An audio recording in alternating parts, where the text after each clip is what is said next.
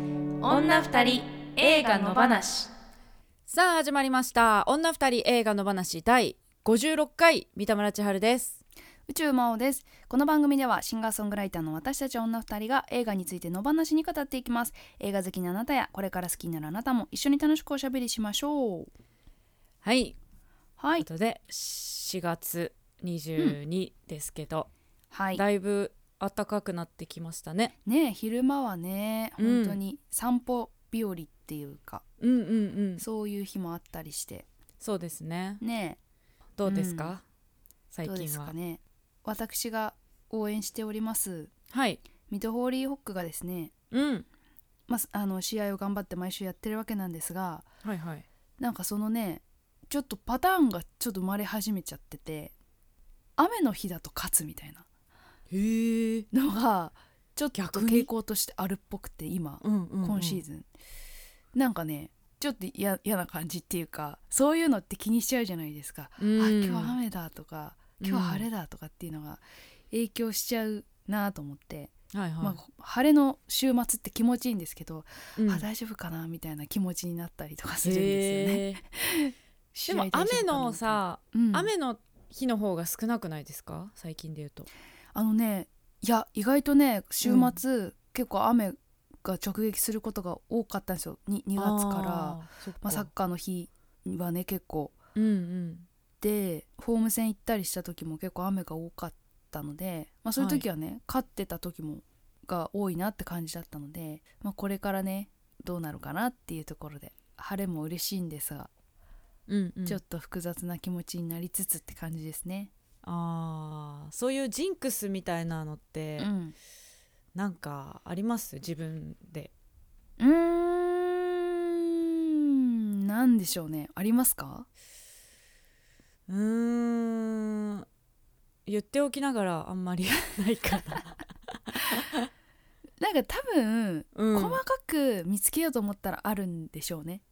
そうだねうん、こじつけようと思えばあるんだと思うんだけど、うんなんかこうあんまり多分我々は気にしてないんじゃないですかね、そういうの。そどうですねあんかね。うん無頓着と言いますかうん、ね雑いというか え、うん、まあこれはジンクスとは違うと思うけどはい、やっぱり朝起きるのが結構苦手だから早く起きなきゃいけない時にまあ、うん緊張しながら寝るんですけど、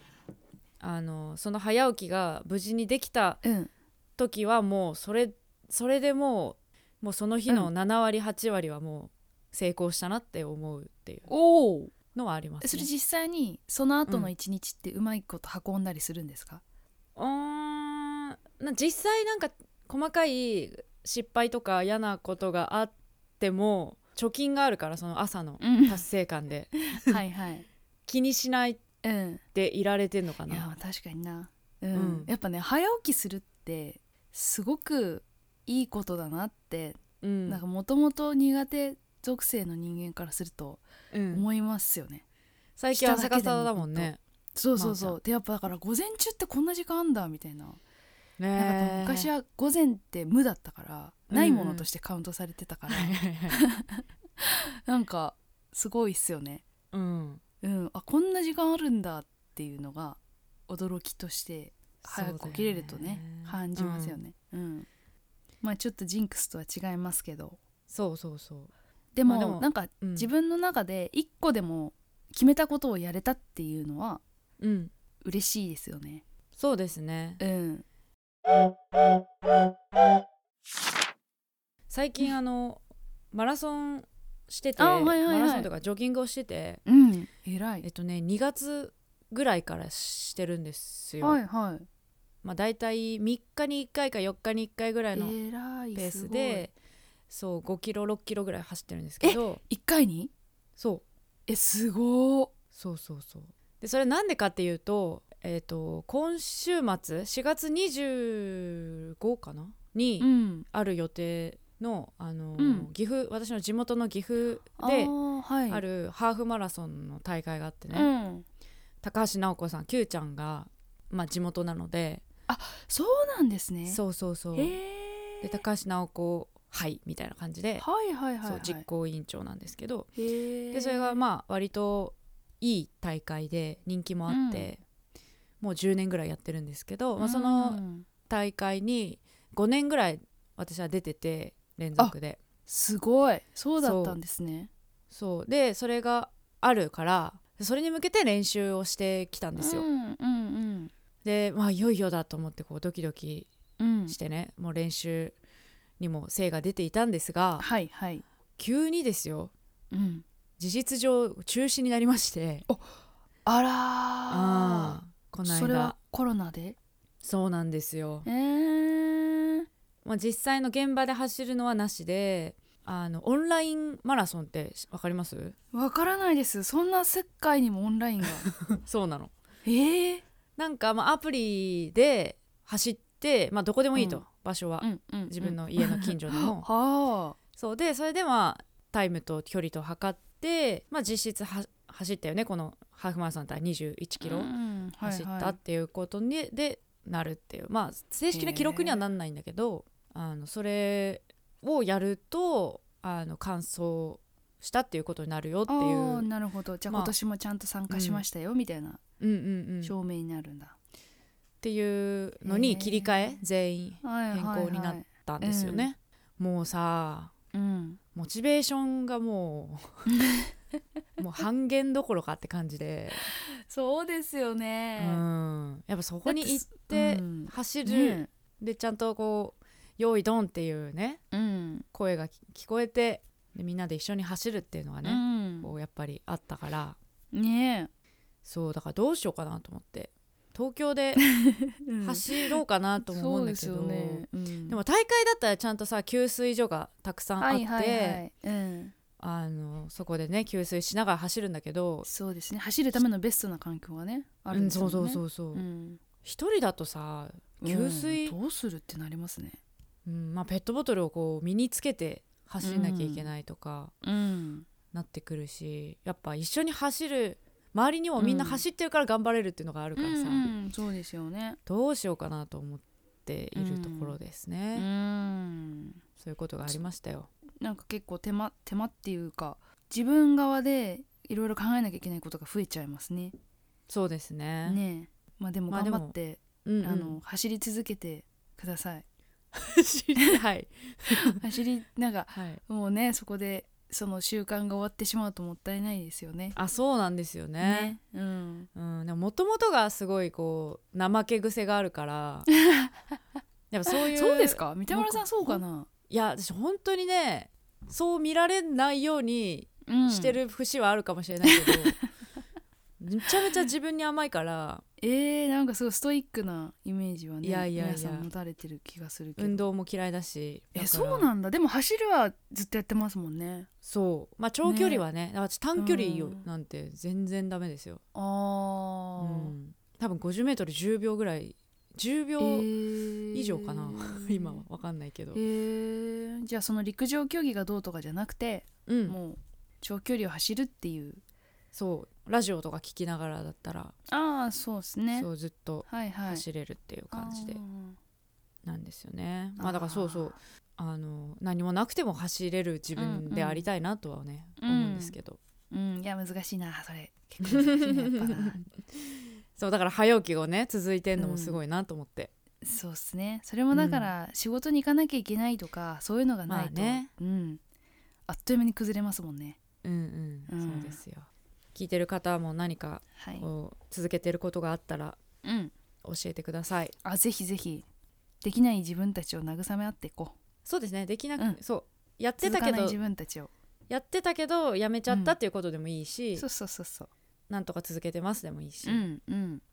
はいお待ちしてますはいお待ちしてますそして、えっと4月の3日にやりましはいたはい野放し初のイベントの、はいえっと配信アーカイブがうん公開期限が終わりまして、はい見てくれた方ありがとうございました、はいありがとうございますそしてねそのイベントに向けて作った、えーグッズがありましてポーチ、はい野放し1周年記念ポーチうん1900円残りそんそう9ですね個ぐらいかな そうですね最近あまり売れてないということでそうなんですよあの動いてないのであんまり動いてないということで、はいあの、まあね YouTube のうねん再生回数とかもちょっと最近伸び悩み中なんで、そうですあよのちょっと女二人落ち込み気味なんで、ぜひこ本当こではす、ようん、やっぱりポーねチを買っていただいて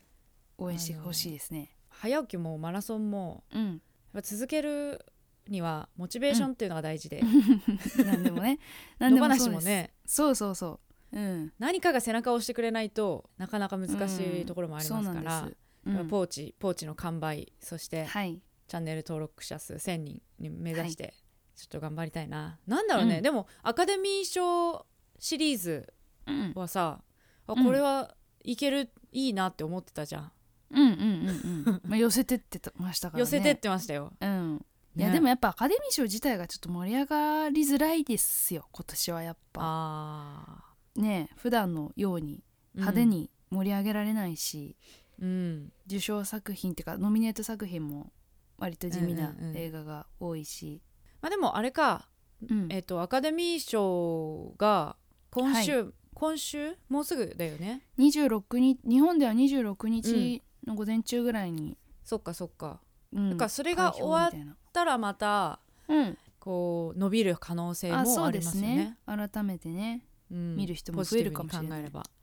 はい、うんまあ、そんなことも思いつつ新たに聞いて今これを聞いてくれてる方は本当にありがとうございますとうんいうこあとりがで、とうございますはい、頑張っていきたいなと思います。50思えーいます60回もねもう意外とすぐですからそうなんですよあっという間に来るあっという間何やろうかっていう話をねさっきしてまして、そうそうそなんかねちょっとここでこうもう一回ううん盛り上げを作んないとなっていうところで、うんうんうん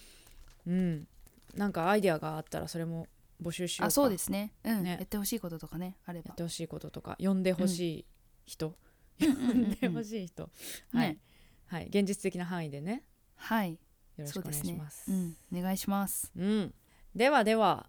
えっ、となんかメール紹介しましょうかはいメールいただいてるの紹介します、はい先日ね私と三田村さん同じ日にライブやったわけですけれどもあー4月そうでした17ね日はい違その時うに場所でねそう,、そうそううんやったんですけれどもえ宇宙魔王のライブの方に来てくださった方からメールをいただきましてありがとうございます、はいペンネーム仲良しさんありがとうございますありがとうございます、えー、真央さん昨日のライブ最高でした倉科さんとのセッションも最高でしたえっ、とツーマンでね対バンが倉科翔くんうんと一緒だったんですけれども、一緒にコラボしたりしたのも最高でしたということでありがとうございます、えー遅れましたが1周年記念も千春さんと真央さんの息がぴったりで4人の会話がとても楽しかったですまたやってほしいですありがとうございましたということうでんいただきました、ありがとうございますはいありがとうございます1周年記念のねうん方も見ていただいたんですねイベントもね、私は京都でうんやっててまーちゃんははい埼玉、私埼玉でやってまして、なんか実際に「あのー野放し聞いてます」って言ってくれる人うんうはんすごい嬉しいっすよね。ああそうですね、うんなんかあ顔が見えたみたいな感じがして、ううんんうんまあ、そういう感じでライブ来てくれるのも嬉しいのでぜひはいよろしく2人のライブおに来待ちてしてくまだすさい。はいーいそしてですね以前メールいただいた方からのねメールをね、はいえー31歳の主婦の方のメールを前読ませていただいて、うんそれのお返事をいただきました。えーこんにちは先日映画「素晴らしき世界」についてメールさせていただいた31歳の主婦です読んでいただきとても嬉しかったです2人にお会いしたような気持ちで温かくなりましたありがとうございましたということで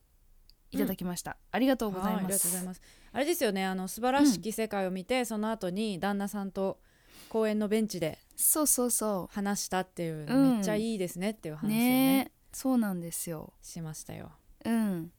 えっ、とそのメールについてもねなんかいろいろと話したりした回がありますので、それ何回だったかな何回か前ですね。ね何回か前にありますの でぜひ聞いてくださいはい。はい、えありがとうごー、ざい31ます歳主婦の方ありがとうございます毎週一つの作品を取り上げて語っていきます。今週の作品は吉田大八監督騙し絵の牙。女が二人集まれば映画の話で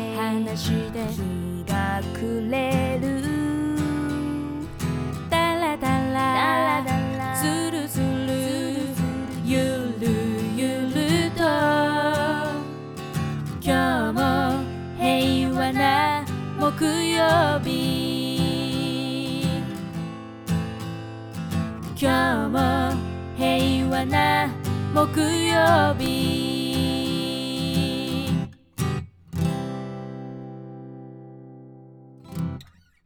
罪の声などで知られる作家の塩田武が大泉洋をイメージして主人公を当て書きした小説を大泉の主演で映画化「上の月霧島部活やめるってよ」の吉田大八監督がメガホンを取り松岡真優佐藤浩一ら実力派キャストが共演する出版不況の波にもまめも揉まれる大手出版社訓風社では創業一族の社長が急成し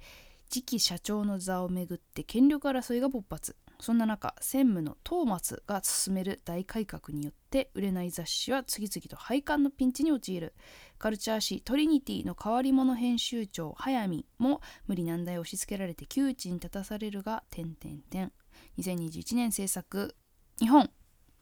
面白かったですね、面白かったですねこれねはい、さすが吉田大八監督そうですねねこうたくさん吉田監督うんありますけど、作品えはいはいまた一つなんていうんですかうん代表作そうですねと言えるものなのかなっていうふうに思いました、うんうんうんううんんということでこの作品についてのメールもいただいておりますね、お願いしますはーいこれす結構だからあれだですねあれですねあれですねはいあれだっすね多分2点3点みたいなストーリーの売り文句的なとこがある気がするからネタバレ気をつけなきゃ系かなもしかして今日はそうですね今日もそうですねえはいだってちょっさと今、うん、あのまーちゃん読んでくれたあらすじもうんうんなんか実際見た後でこうんのあらすじ読むと、なんかそこかなっていう感じもするよねうんなんていうかんんうんそうですねミスリーそドむしミスリードさせてんのかううんは分かんないけどなんか合ってるようで合ってないようなみたいなそうそうそうそう、うんちょっと印象と違う感じしますねそうそうそこうの話そうね、うん、ということで、まあ、気をつけながらメールも気をつけ読まつつせてもらいますはいシネマヒーロー名曲さんいつもありがとうございあまりがとうごすざいますえー映画館に他の作品を見に行った時本編前に嫌というほど予告編を見ていた本作品ですが今まで見た課題作の中で時間が経つのを一番早く感じましたキャストは皆出世したいというのは当然心のどこかにあるとは思いますがそれより自身の信念や会社のことを思ってのぶつかり合いで敵役に相当する存在がいなかったかなという印象です。えー仕事をマスト感だけで捉えているとつまらなく成長は鈍化しますがいい意味で面白がればストレスも緩和され楽しさを見出しやすくなります上司や同僚に恵まれるかで大きく左右されますが点点点はいうんまあなんかそういうお仕事的なね、映画でもあるのかなって思いますね、サラリーマンうん映画というかね、ねえそういうドラマもありましたねはいそしてもう一通ピロシキさんいつもありがとうございますはいえー吉田大八監督の演出が相変わらずな切れ味でした組織の内部から揺さぶりをかけるトロイの木馬的物語をエンタメテイストに社会派っぽい要素を程よく混ぜながら展開させていてすごく楽しめました松岡茉優さんの酔っ払った演技も良かったです井浦新さんとの酔っ払い対決も見てみたいと思っちゃいましたうん井浦あそう新そうさそうんのそうそうあれうねんえっとあのー朝が来るね朝が来るねそう朝が来る朝が来るです朝よね、が来る本当に飲んでんのかなっていううね、んうますぎるっていううますぎてねはい、はいあと余談ですが過去作のリストを調べたら自分は吉田大八監督の作品を「美しい星」以外全部見てました今回の作品は割とオーソドックスなエンディングでしたがこれまでの作品はそれぞれラストがちょっと奇妙で不思議な爽快感がありますもし見てないやつがあって国動画とかチラ見して興味あったらぜひ見てみてください外さないと思いますよということでいただきましたどうだろう、は今のネタバレかな大丈夫でしょ う今のぐらいは大丈夫大丈夫ででしすょうね、うんはいはいギリギリでいこううん、ギリギリでいきましょはい吉田監督ね私も結構見てるな、う。うん、そうなんですね。何を見てますか。えっとね「ふぬけども悲しみないお店ろはいはいはい。」パーマネンパーマネントノバラは私好きだったなちへえ。ょっと詳しく。覚えてない部分はあるけどすごい好きだったということを覚えてる、ほう。まあ、霧島も見てるしうん髪の月も好きだし、羊の木も好きだしうんうんうん。あ、じゃあほとんど見てますね。久肥大さんも見てますうんうん。あ、えじゃあ本当美しい星以外見てるんじゃないですか。ここにこのパンフレットに載ってるのが全てかなうん、じゃないですか。えー、じゃあ見てるわおお。私はふぬけどもとうん霧島しか見てないので、うんうんうん多分ちょっと空いてるっていうか霧島ってだいぶ昔ですもんね、霧島2012ですねああそんな前なんだ、うんでもこう見るとあれですね、結構原作ものが多いですねそうなんですねなんかその前歌丸さんの番組に出演して、監督が出演してるのを聞いた時にはいなんかすごく歌丸さんがなんかここの一作こうこうこうでこうなんですかみたいなこと言ってたらうんなんかそこまでは考えてなかったんですけどみたいな感じでなんて言うんだろうなんかなんて言うんだろうじ自分の中から湧き上がるドロドロしたものを表現するタイプの人っていうよりかはうんなんかお題があってそれをなんか今みんなが求めてるテイストとかちゃんと的確なあのーうん視点でもって料理するのがすごく上手な人っていう感じなのかなっていうのはありますよね。なんかあのーうん今回の舞台挨拶の動画とかを結構見たんですよ、はいはいはい。めちゃくちゃなんかやっぱうん。つかみどころのない人だなと思って、ーひょうひょうとしてるというか、うんうんうん何考えてるかわからないというかうん。ボソッボソッと一言二言軽くあ言うみたいな、あーはいはいはいはい。うん、うんなんか不思議な人だなって感へじが、え、うんあのーなかなか OK が出ないっていうのはみんな言ってましたよ。あそうなんすうね。ん、だかあらじゃあそこはすごいこだわりがあるんですそう、ね。今のはちょっと違うみたいなので、うんうんだから頭の中でこう明確なイメージがすごくあうんる人なんじゃないかって、うんあの言われてました、うん。うん、うん。キャストの人に。なるほど、はい、メールありがとうございます。ありがとうございます。では行きましょう女二人の推しポイントこの映画の推しポイントをお互いにプレゼンしようというコーナーです私っぽいですはいお願いします。はい三田村千春的推しポイントその1ありそうのオンパレードの中に、えー、早見といういなそうな人なんか、まあ、早見さんっていう、まあ、主役、大泉洋さん演じる早見って、はいはいすごいやっぱ現実離れしてるんですよね、うんやることうを、なすことうんなんだろうもうせ正義のヒーローまあ正義だけでもないけどうん並みに何でもできちゃうし頭も切れるし、根回しもうまいしうんうんなんか絶対こんな人実際の会社にはなかなかいないだろうし、うんえっ、とっていうすごいフィクショナルな設定の人なんだけどでもそのその速水っていう人が浮き立つ浮き立つのはそのそれ以外のうんディテールとかそれ以外の人たちとか、まあ、美術とか設定とかに至るまでうんがうわありそうとかいそうとかなんですよ。うんだからだからこそそこのそこのリアリティがめちゃくちゃあるからこそうんこううわこんな人実際はいないよなっていう速水さんがいても冷めないっていうかしらけないうんそうですね。のかなっていうのはすごい思いました、美術うん、やっぱ美術とかもすごかったなと思思いますね、。編集部の、えー、と様子とうか、んあと本屋さんあの、うん松岡真優ちゃん演じる高野さんの実家が小さい町の本屋さんですけど、うん。まあ、そのはありそうっていうか、まあ、実際に本屋さんで撮影したんですけどみたいなんですすけど、ああるあるとかもそうだしうんトリニティ編集部の人たちはい。もあこういう出版社の人いるよなとか、うんまあ、いるよなっていうかいそうだなとか、うん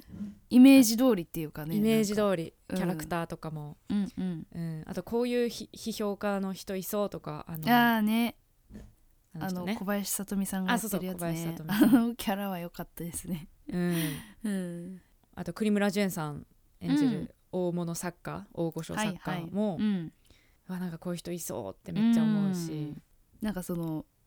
作ってる雑誌によってそのフロアの雰囲気が全然違うとか、うんなんか見てて楽しかったですよね。そうですよねね、なんかあのそのカルチャー誌とか作ってるとこの雑然とした感じとなんかうん、文芸誌のなんかもうちょっとシュシュッとした感じ上品なの感じ上品な感じとかうん、いる人もね違うんだよね、そうそうそうそうそうそうであのすごく長い歴史のある文芸誌の方の編集長があのはい木村佳乃さんですよね、はいうん、あの木村佳乃さんの言葉遣いなんかちょいちょあーいちょっと難しい言葉入れてくるみたいな感じとかがなんかすごくぽいなっていうのを感じましたうね。んうんそういうのもそうだしあとその、えっと、脚本の中で、まあ、これはどれくらい小説との対比っていうのは読んでなくて分かんないんですけど、うはいはい例えばその炎上商法みたいなことをするとか、仕掛けるだとか、あとなんかゴーストライター問題あーまあこはれいちょっとはいはい若干やばい。あネタバレはあれチックです けどなのかなとか、うんジェンダーのことうんうんをアップデートしてた方がいいみたいなことうんうをん言わせるとか、はいはいあと 3D プリンターが出てくるとか、うんうんうんうんうんすごくこうありそうってそういう脚本的なところでも、うあん実実際ありそうとかあ、うんうんこういうこれに似たこと実際あったなとか、うんっうんていうのも含めてすごくこう、今の日本うんの感じがめちゃくちゃ出てて、うんそうその辺もねなんか地続き感がすごくありましたうんうね。んうんうんだけど、主人公速水はこんな人いないよなうこんなサラリーマンンいないよなっていう感じっていうのがすごい面白かったなと思いまうした。ん確かにうん、ではいきますうん宇宙回ってき推しポイントその1小さい場所を守るために大きい場所を利用してやろうという気持ちになれますどんどんやっぱりその速水っていう人はまあその雑誌を売るために雑誌を売るためにというかなんかこう面白いことをどんどん仕掛けていくことにまあこう人生を捧げているというかうんそれを自分のこう軸にして生きているわけですけれどもなんかすそれっていうのはなんか結局その中身の部分は何なのっていう話になるとすごく脆弱なものだと思うんですよね。うんその例えばその出版社の中で言えばやっぱその古いもの古くて長くて歴史のあるその訓風社のえな何でしたっけ小説小訓説訓布、訓風っていう、うん、まあ、文文芸芸誌誌がが、そうそうそうあってうんでなんかやっぱそれが社の精神性だったりとか思想だったりとかを担ってるっていうところがあってであとはその売り上げとかのためにカルチャー誌が細かく動きを変えて売り上げ伸ばしていくみたいなことが必要だったりとかっていうそういうバランスってあると思うんですけどうんなんかやっぱどんどん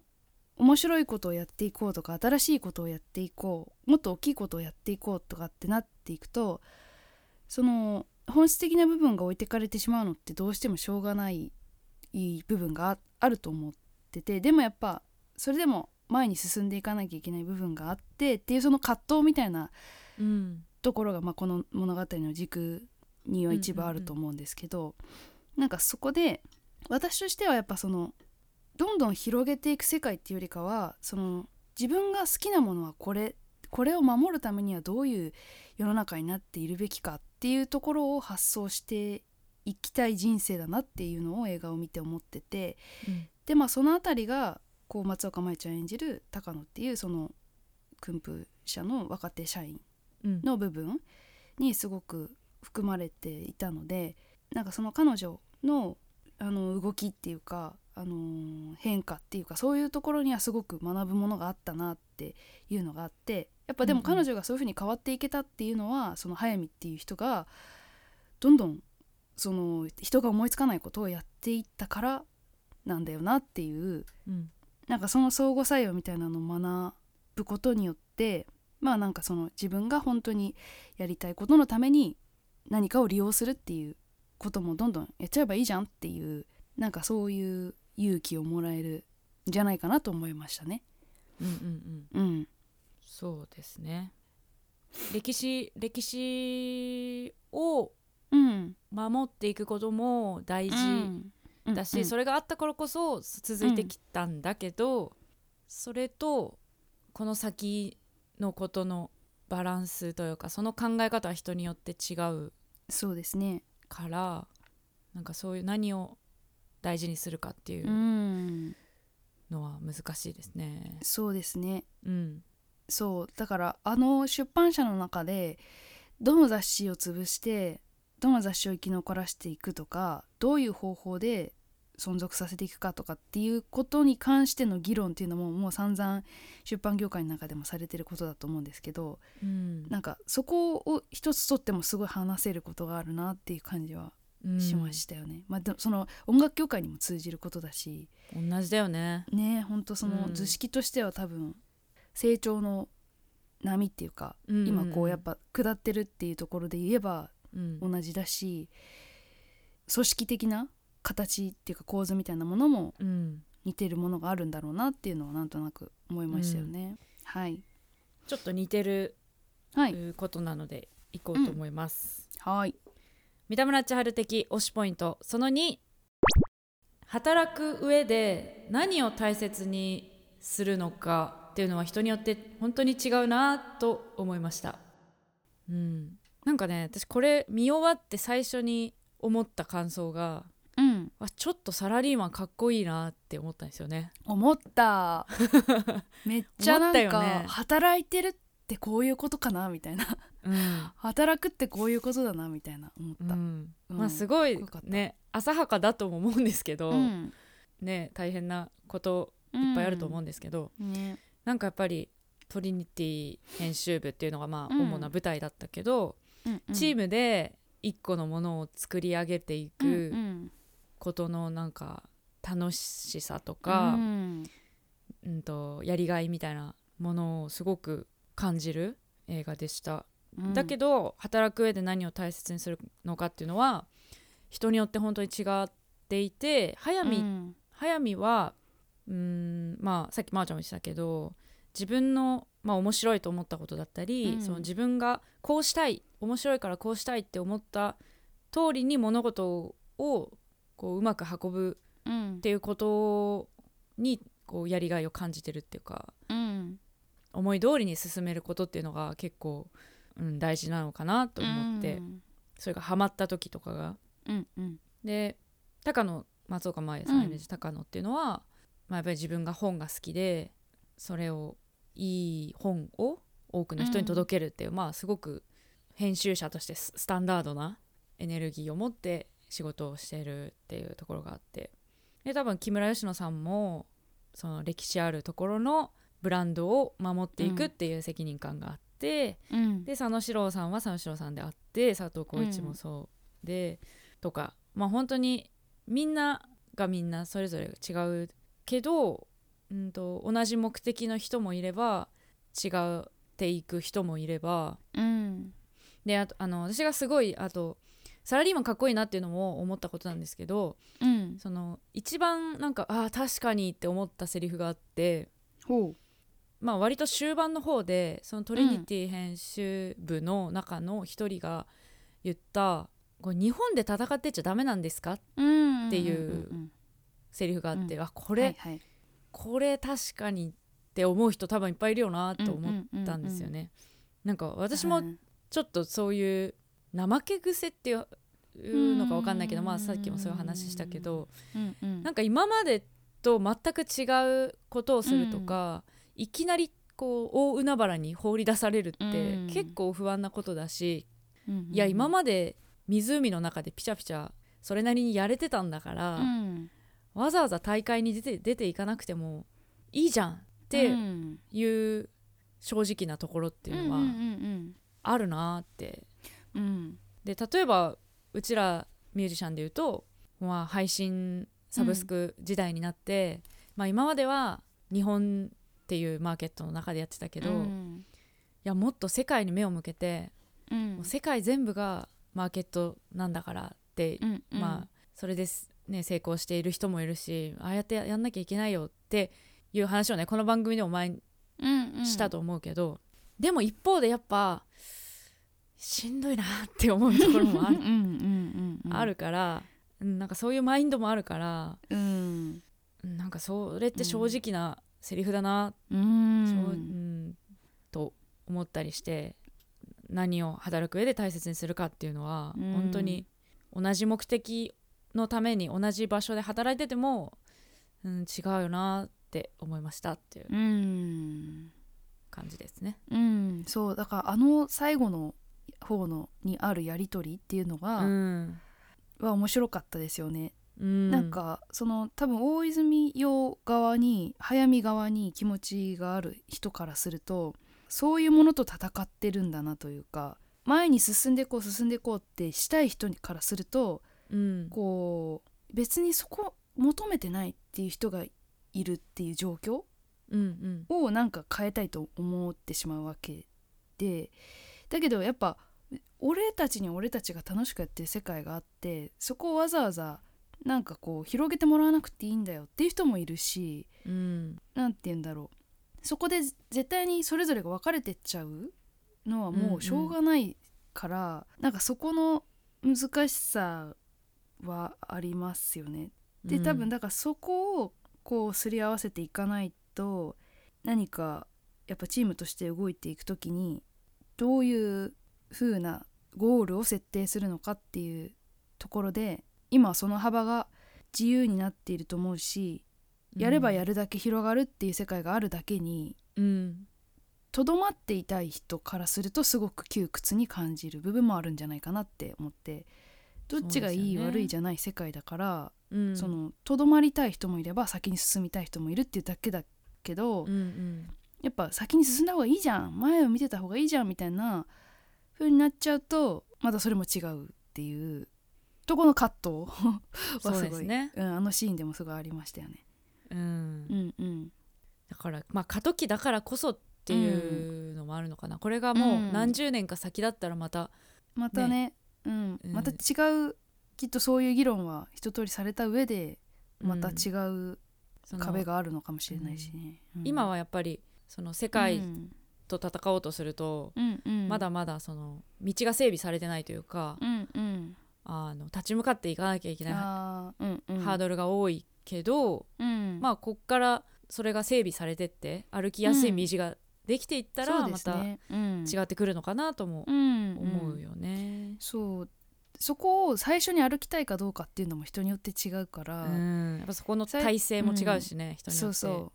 で早見は一番先に多分歩きたいうん何道ないき道を作りたいタイプうんでも道があるところ進みたい人もいるしうん、そういう人たちが同じチームになった時にどう進むかみたいなの難しいで難すねしいよね、うんうんだからそういうのを想像すると、うん目的がね違うとか、うんやり方が違うとかっていうの、人とがチームにいてとかって考えると、あやっぱサラリーマン大変っていうことにもいくという。うんそうですねそこでなんか違う意見同士の人たちが違う目的地同士の人がどうやって同じ船に乗るかっていうのをもうすら楽しめる人じゃないと難しいのかもしれないですね。 なかなか楽しめないよでも、ううんん多分そういう人ばっかじゃない気がする。あねそそうねの楽しいそこを楽しいとかワクワクするっていう速水みたいな人ー、うんうんうんのようにはやっぱなかなか、うん、個人は個人だからやっぱそうですねっていうのそがねっちも尊重しないといけないしそうそうそうそううんうん、ではえ宇宙魔王的推しポイントその2松岡真由しか勝たん好きだねまあでも確かにあの年末のねうん野放しアワード、はいはいでも、えっと、最優秀女優、うんあれ、うんうんしうゅん女優賞真央ちゃん、はい劇場そう、えー松岡真由ちゃん松ね岡、真由さんはいいやでやしったけどぱうんもう思わず若者を言葉で言いたくなるぐらいもう 勝たん今でしょそう使うなら今だなって思ったんですけど、はいはいいやもう一番いや大泉洋の映画だったら大泉洋で笑うと思うじゃないですかうん、映画館行く時にうんで、も大泉洋で笑うシーン特になくてうん、松岡真由ちゃんで笑ってましたねやっぱ、あー松岡真由ちゃんが笑いの部分をすごい担ってていやもうほんと終盤のねもうめちゃめちゃ良いツッコミがあって、えーあそこは何でしたっけ、ほんとねあのね何い言やえ言えるやもうつ言えないいややつ言えない言えない言えないんだけどいやもうめっちゃ面白いあねそうそうだからとある大どんでん返しというかはいはいはい、びっくりする出来事がねうん、起こるわけなんですけれどもうん後輩にどれのこと どどれのこと だいろいろいろいろ起こるんですけれども、はいまあその中で、まあ、松岡真優ちゃん自身も予想してなかったことが起きてでまあその一連の流れの中でまあえこお屋上のやつうえーっとね違ういや違いますね違うかあのホテルの一室かなんかかなあうん、あそこで、はいはいはいまあすごいいいツッコミがあってああそうなんかねあれがねあれを着てうわもうやっぱあれを着てた時にもうもうもうこの人がいたら絶対面白くなるっていうなん かもう確信を私は得てしまいました、っていうぐらい最高でした松岡真優ちゃん、松岡真優ちゃんにすごい笑えるので、 うんうんなんか劇場でもそのシーンで一番笑いが起きててああで結構松岡真優ちゃんのシーンでみんな笑ってたんでうんかなりあのーそういった部分もくすぐられると思いますうんうんよかったよね、よかったあのファーストシーンも松岡真優あそうだそうったそうよね最初のね、そうそうあそしてその最初すごいワクワクしたんですね始まり方、すごいいいなと思ってこんな日本映画でうんワクワクするのあんまないなと思ってああの確かにね2つの二つのシチュエーションをこう交互に見せていってだんだんこう、ー緊迫感を高めていって、うん何が起こるんだ、うん何が起こるんだっていうやつうんうんうんうんううんんそうだったそうだったワクワクしましたねうんワクワクしたちょっとうんもうやっぱ今年も松岡茉優ちゃんがもしかしたら上演お上優 賞宇宙マンをあげちゃうかもなーって感じですねすごいなそのうち、そのうちゲストに呼んでる可能性 あるな好きすぎて好きすぎてねなんとかしてねなんとかしてこなうんとか近してづくっていう、うんそうなったらすごいですけどね野放しも、ねえほんとほんとちょっとそれ目指そうそれは私のあ個人的な目標にしたいです ねちょっと松岡真優ちゃんにそうですね 来てもらう相当頑張らないとダメですね ねうんはい、いよかったです好きなキャラクターいっぱい私い池田エライザーも好きでしたいやーね,、よかったねライザちゃんもねやっぱあれもあの子にしかできない今の日本で演じられるってあーあの子しかいない感じしましたよねなんかね狂気をはあらんので闇てのそうそうそでもうあの感じはうーね、んあの池田エライズちゃんの、まあ、モデうルんさんなんですけど、はいはい職業はねあのはいマネージャー、 マネージャーあれよよかかったよねあれよかっためっちゃよかったあの「いそう」っていうああいうさそうそうそうこうグラビアとかモデルうんとかのうん抱えてる事務所そうそのうそうちょっとこわもてのそうそうそうそう元、まあ、昔悪かったなっていう感じのうんうんマネージャーさんそうそうそうそいそうってなって、ううんあのそう最初あの池田エライザちゃんにこう撮影現場で話しかけてる大泉洋はいはいに「これ誰知り合い?」みたいな でそうそうそうで出版社のやつだって分かったら急に「うんうんあそうですかはい」そうはいみたいなめっちゃいいやつになるんですよねなんかそうそうそうその感じとかもさねうんよかった、面白かったわうん、そういうなんていうの語りたいシーンがいっそぱういそうそういっぱいあるあるんですが、うんうんじゃあ指針いきましょ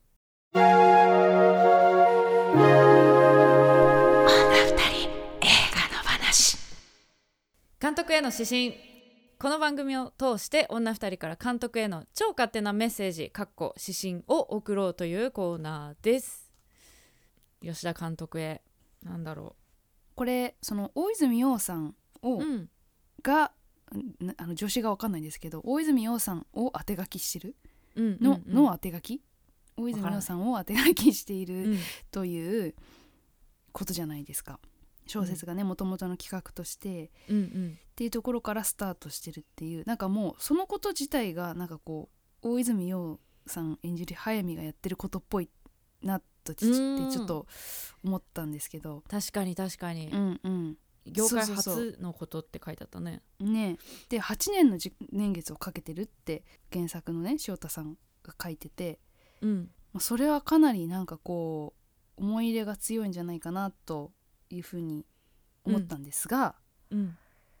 監督に聞きたいのはもし直前に大泉洋さんちょっと出られなくなりましたみたいになったら うんなったとしたら誰にするっていうのは ちょっと思ってやっぱこれって大泉洋さんのああの絶対に嫌われないっていう前提があるからこういう突拍子もないことをたくさんできる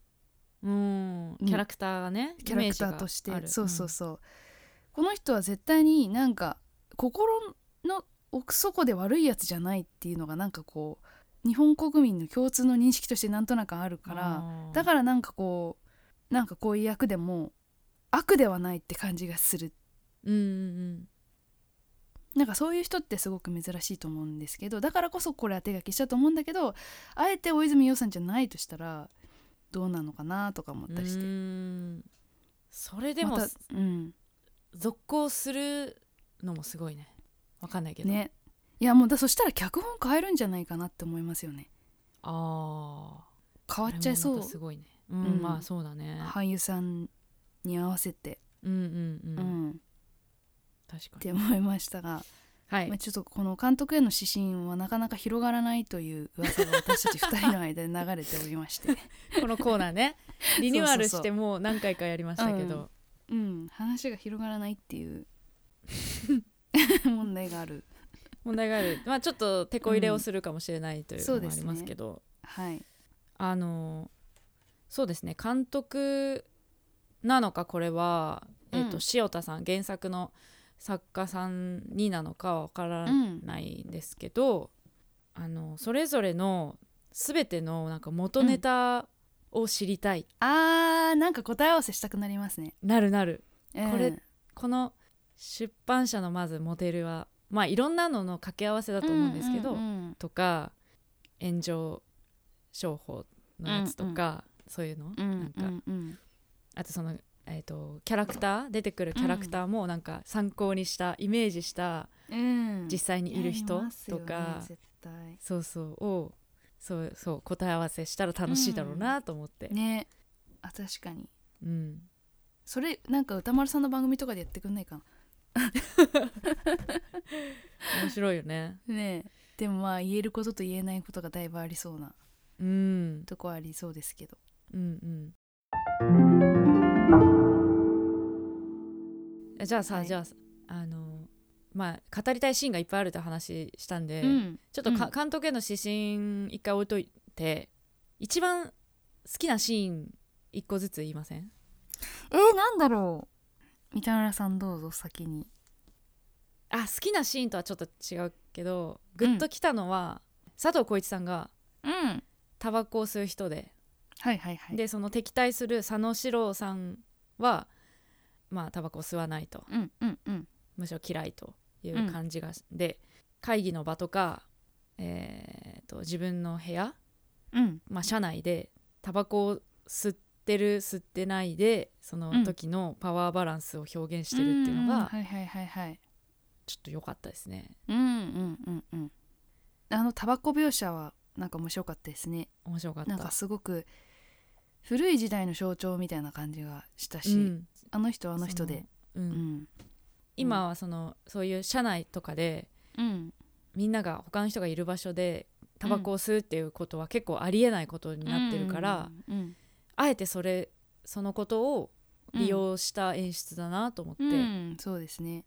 うんこの会議の場でいきなりタバコに火をつけるっていう、うんえって思うけどあでもこの場にいる人の中で自分が一番今偉いって思ったらうんやるなこいつはと思って、うんとかね、うん、でそのバランスが崩れようとする人が現れた瞬間にうんタバコを消してるとか、うんうんうんうんう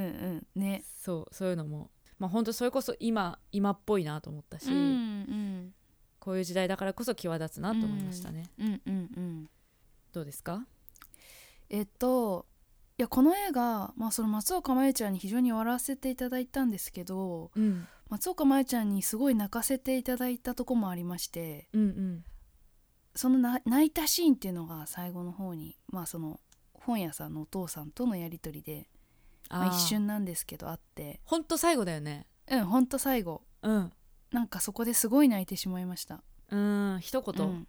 一言そうそうそうそううんうんうんうんそうねうん、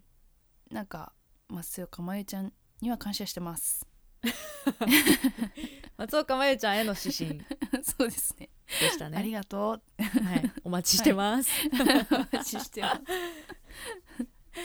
はい、 はい ということで、まあ、来週以降監督への指針のコーナーがどうなっているかというのもでそうですね見どこ存ろ続の危機が今一つはい、あのはいそうですね文あの小説訓布と同じようにそうですねやっぱり歴存続の危機史、がねそう、うん歴史はどんどん塗り替えていかないとそうですねはい、 はいい、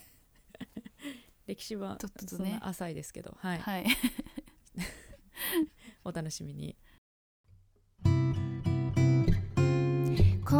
夜朝まで映画もいいよね二人の話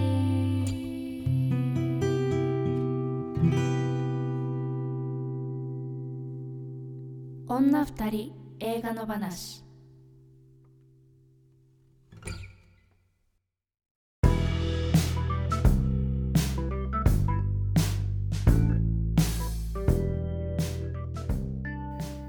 これ結構密な密だなっていうシーン結構ありませんでしたあったあったあったあっただからいつ撮影したんだろうってちょっとうん、不安多に分なった 多分2019終わりから2020あーだギリギリそなっかギリギとリな思います感じですよね、うあれだけ大規模な場所にあれだけの人数を集めるっていうのはん、うん、あのパーちテょィーのっシとーン今でねきなさそうそうそうそうそうそうそうすごいねうわって思いましたね、ノスタルジックねえといなうんかかそう、うんああいうのを見てこうちょっとやっぱ違和感を覚えるようになりましたよねねえ、うんそうですね、うんうん以前以後っていうの以前っていう感じがしましたねうんそうなんかちょっとつ違うんですけど、うんこの映画を見た直後に、うんお芝居を見に行ったんですよほうほで、えっと、それは多分今週末までやってるかなと思うんですけどあの知り合いが出てるやつなんですけどう、、うんうん下北沢のあの鈴なりでやってるうんえっと、お後がよろしくありますようにっていう舞台だったんですけど、まあ、それは、あのーかなりがっつりコロナの中における話というかうんコロナの中で起こるいろいろな出来事に関しての話だったのでうんもうその私たちが直面してる問題にがっつり取り組んでる作品だったんですけど、すはいなんかそれを見た時にあなんかあのやっぱ時間軸がお芝居って昨日までで稽古してたものをすぐ出せるけど、うんうんうん映画ってやっぱちょっとずれるっていうかああやっぱちょっとそうだね1年、2年はずれてくからうんっていうのでなんか映画がそのコロナの真ん中に突っ込んでいくっていうのは来年ぐらいになってくるのかなとか、うんまあ、今年とかうんうんうんそういう作品が見れたりするんだろうかみたいなことはちょっと思ったんですよあねー。そうですうね、ん、この作品もね本来だったらうん1年前に公開さあれあそるっかそっか予定だったみたいあじでゃあそうですねやっぱねうん、うん去年の段階で見たらやっぱあの密さは結構ギョッとする感じはうんあるかもしれないですねうんそうですねうんそのでもスピード感ってうん変わってきてますよねなんかうんまあ音楽でも昨日撮ったものを今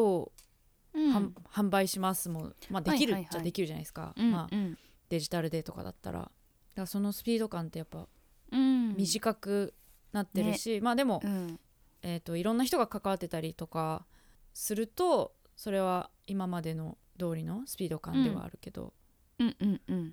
そうですねうんだからその大きいものを動かすにはやっぱそれなりの時間が必要だけど、うんちっちゃい単位で動くのであればそそうのですねね適応していけるっていうのはあるかもしれないですうねんうん、それもいろんな表現によって違ねったりするのかなうとんうん思います、確かにはいはい、では、えー次回作品の発表です次回4月29日配信分の作品はマックス・バーバコー監督「パームスプリングス」これはねまだまだ、結構4月頭ぐらいに公開だったんですけど、うん結構長くやってますねうんなんか久しぶりにこう明るくてそうですねうん楽しそうな話って感じうん楽しみです、はいえーそして再来週5月6日配信分の作品ビート・クルサーク監督バーラ・ハルポバー監督 SNS 少女たちの10日間これはこれねドドキュドメンタリーでしたっけキュメンタリーですあねそうかはいはいはい面白そねえこれ面白う、そううんチェコの映画で、うんまあ、SNS っていう場所が未成年にとってどれだけ危険なうんうんうん場所なのかみたいなのを検証した、はいうんまあ、幼い子顔立ちの18歳以上の3人の女性が集められて、えー12歳の女の子という設定のもとうん SNS で友達募集をするとうんどんなことが起きるのかというね、うん怖いわすごい実験ですねうん、ね日本以外でもあんだなみたいな、えねえね、そういう犯罪とかって、そうやっぱだから子供は常に狙われてるっていうのはやっぱどこの国でもうんあるんですね怖いですねうん、まあ、果たしてどういう結末になっているのかうんうんちょっと怖いもの見たさもありますけどでもそうですね大切なことでもあるなと思いますので、はいはい楽しみですこの番組ではあなたからの感想やご意見をお待ちしていますこの作品を扱ってほしいなどのリクエストも大歓迎ですし過去回の感想はいつでもお気軽に送ってくださいメールを採用させていただいた方には2人の話ステッカーをお送りしますので住所と本名も忘れずにお願いしますメールアドレスは2人の話 gmail.com です